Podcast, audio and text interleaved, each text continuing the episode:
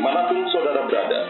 Inilah podcast Trader Clinic kembali di udara, membawakan siaran tentang seputar trading forex. Saudara pendengar, saya Didi Trader Clinic, selamat mendengarkan dan tetap merdeka. Halo sobat trader di mana pun anda berada di hari apa sekarang hari Kamis tanggal 8 April 2021 ya. Kembali lagi bersama Papa Didi di podcast Trader Clinic ya. Podcast yang ngebahas tentang seputar psikologis trading forex.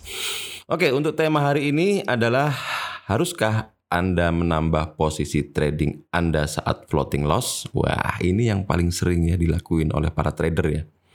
Nah, menambah posisi trading atau averaging ya, itu bisa membantu trader untuk menurunkan rata-rata harga beli mereka sebelum aset akhirnya bergerak sesuai dengan posisi trading mereka.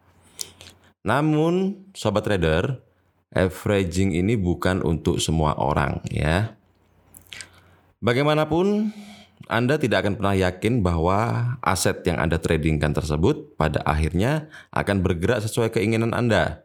Apakah Anda masih dapat membuat keputusan trading yang baik jika harga terus bergerak melawan Anda?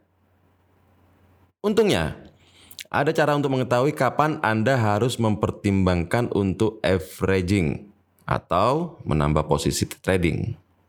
Tanyakan dulu pada diri Anda sendiri, apakah ini bagian dari rencana saya? Jika jawaban Anda adalah ya, ya saya tahu harga bisa mencapai level itu, dan saya akan tambah posisi dengan resiko yang sudah saya ukur. Nah, kalau memang begitu, ikuti rencana trading Anda dan dapatkan rewardnya atau kerugiannya.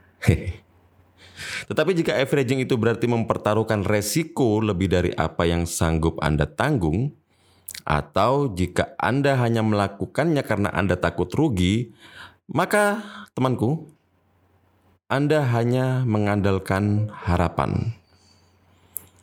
Tahukah Anda siapa lagi yang mengandalkan harapan? Ya mereka yang mengandalkan harapan adalah mereka yang menyukai aplikasi kencan, pembeli togel, dan penjudi. Ya. Ketika Anda mengandalkan harapan, Anda menutup mata terhadap kondisi saat ini dan berharap bahwa pasar akan berbalik menguntungkan Anda.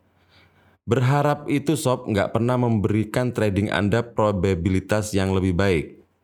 Lebih penting lagi, itu nggak akan bisa melindungi akun Anda. Jadi daripada berharap, gunakan energi Anda itu untuk menilai kembali apakah mungkin sudah waktunya untuk mengurangi kerugian Anda. Perhatikan bagaimana Anda dapat mencegah kerugian serupa di masa depan dan temukan trading selanjutnya yang memiliki peluang lebih baik. Ingat, akan ada peluang trading lain di luar sana, tetapi Anda tidak akan bisa memanfaatkannya jika Anda sudah meledakkan akun Anda berkeping-keping karena terlalu berharap. Oke, sobat trader, semoga penjelasan saya di podcast hari ini bisa dipahami ya. Nantikan juga podcast-podcast lainnya tentang psikologis trading selanjutnya. Follow ya eh, podcast Trader Clinic di Spotify agar teman-teman mendapatkan notifikasi setiap ada update podcast terbaru dari Trader Clinic. Kalau dirasa ini bermanfaat, bagikan podcast ini ke teman-teman Anda ya. Nah, kalau teman-teman ingin gabung dengan komunitas Trader Clinic, link sudah saya sertakan di deskripsi. Happy trading dan salam profit.